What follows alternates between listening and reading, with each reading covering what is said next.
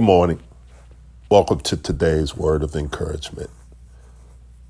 Today, I want to start off by um, posing this question Have you ever felt like what you have done is not redeemable? Let me put it into a, another way. Have you ever felt like you've done something wrong and what you've done was so great that it's impossible if you were to put into words the things that you've done before. You wouldn't even be able to share it with certain people, or you would be afraid to share certain things. As it relates to the Lord, I've titled this message, The Unredeemable. There is nothing in the sight of God that he cannot redeem. I'm reminded about this place in Virginia Beach. It's called Mount Trashmore. Well, what you uh, what you'll see when you go to Mount Trashmore, this place that used to be a landfill. Imagine filled a place just filled with all the garbage everywhere. If you ever went to a, a landfill. And now what they've done is they've beautified this area and they formed this big mountain and on this mountain, it's grassy, it's just beautiful. You got a bike trail, you got a place for kids to ride, you got a little lake. Uh, but this place that looked trashy, smelly, a place that looked like like it it would not be a place where you would ever want to sit down and play in or anything. It was just meant to dump. Is now a place of beauty. Well, if men can do that, how much more could a father do that? Let me share with you today's lessons. But before I do, can I pray and ask the Holy Spirit to speak to both of us? And help us to learn that how he redeems us. Father, remove any guilt, any condemnation from our past, any shame that tries to creep in and try to hold hold us hostage. Any things, any weights of of the guilt or things that you wish that you could have done differently that we hold, allow us to lay that at your feet today and allow us to come away as we look to you and hear your voice that we can once again be changed, renewed, and transformed. In Jesus' name, amen. We're going to look at John chapter 3. And just to give you a, a background, this is Jesus is having this conversation with Nicodemus, one of the, the high priests, and he's a supposed to be the teacher of the law. But he snuck off in the middle of the night to talk to the Lord, our Lord. Have you ever snuck away just to talk talk to God about some things and you're confused about some things and you want to have a have a conversation right? But Jesus goes right to the point and that's what he does to us and we have to be willing to be candid with him. So I'm going to pick up at verse 7 where Jesus is talking to him. I won't say verse 6 uh, well, Verse 5 Jesus answered, I said, Sure, I assure you, and most solemnly say to you, unless one is born of water and of the Spirit, he cannot ever enter the kingdom of God. What Jesus is saying is, unless we're willing to let go and be transformed and being being able to surrender to him. We can't begin to see the things the way that he would have us to see things. We're we're physically we can be physically in church.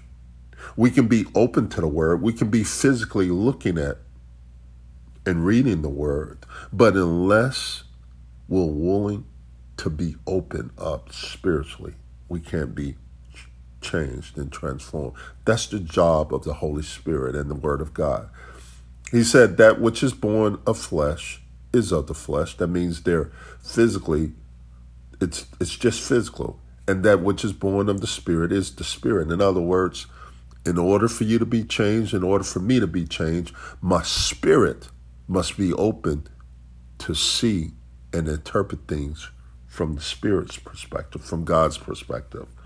He said, Do not be surprised that I've told you you must be born again or reborn from above, spiritually transformed or renewed and sanctified.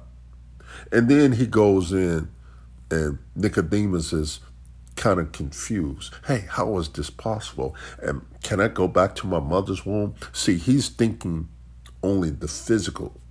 And Jesus is saying, wait, I need you to see things. He said, You're supposed to be this great teacher of the law.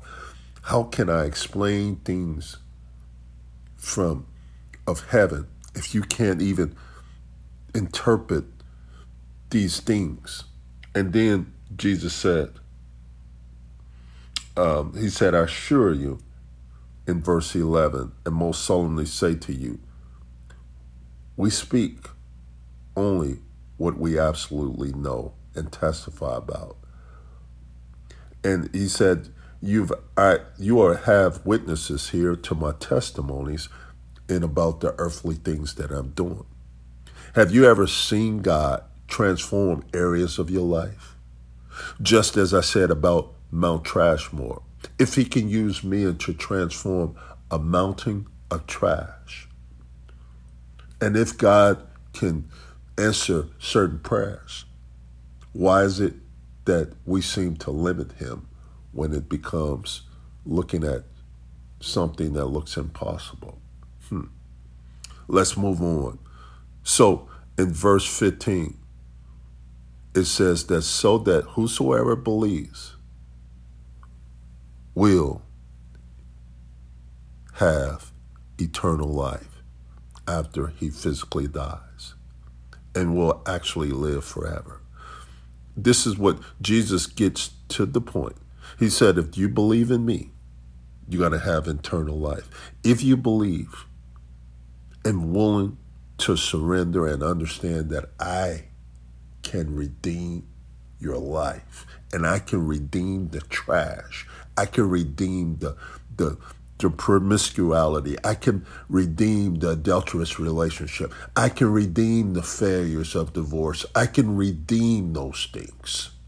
But this is what Jesus said For God so greatly loved, dearly, and prized the world that he gave his only one and begotten Son, so that whosoever believes and trusts in him as a Savior shall not be perish, shall not perish, but have eternal life. For God did not send the Son into the world to judge it or condemn it, the world. In other words, God is not condemning any of your past failures, even of your current failures. He is not condemning that. But what he is doing is he's initiating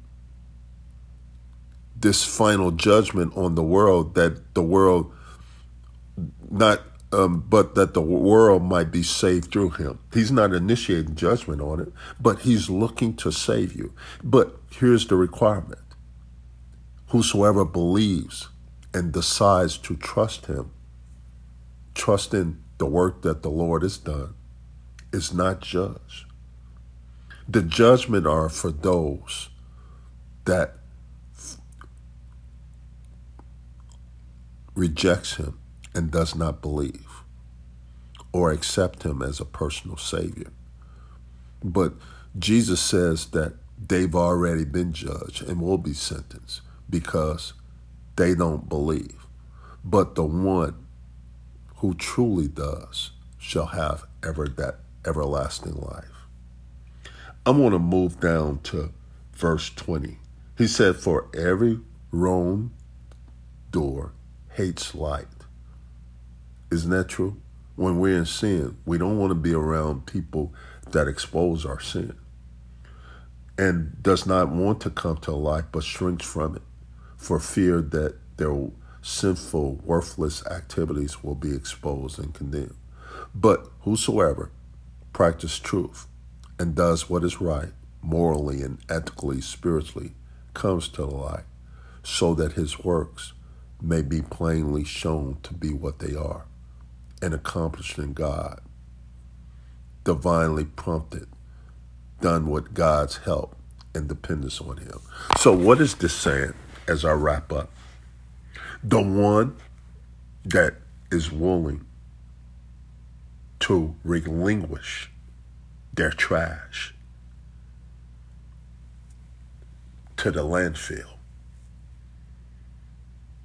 of God can be redeemed if you're willing to surrender it. We got to be willing to release the shame, willing to release the guilt, willing to release, release the failure. And then me and you will find as we relinquish, he's willing and to allow us to see something even greater. And then our minds can re- be renewed. And then we can see something beautiful, such as Mount Trashmore, and see how God can be used. Even the, the useless smelling things of our life, we would see a thing of beauty. Let's close right there. As you can see, God is willing to redeem our failures. But the question is, are we willing to allow Him to redeem it? Father, we're surrendering to you as your servants, and we're open to whatever it is that you want to do today in our life. And we're asking you, as we confess our sins, as we fully admit and surrender everything to you, May you remove any pain, guilt, and shame of our past failure. In Jesus' name, amen. Have a wonderful day.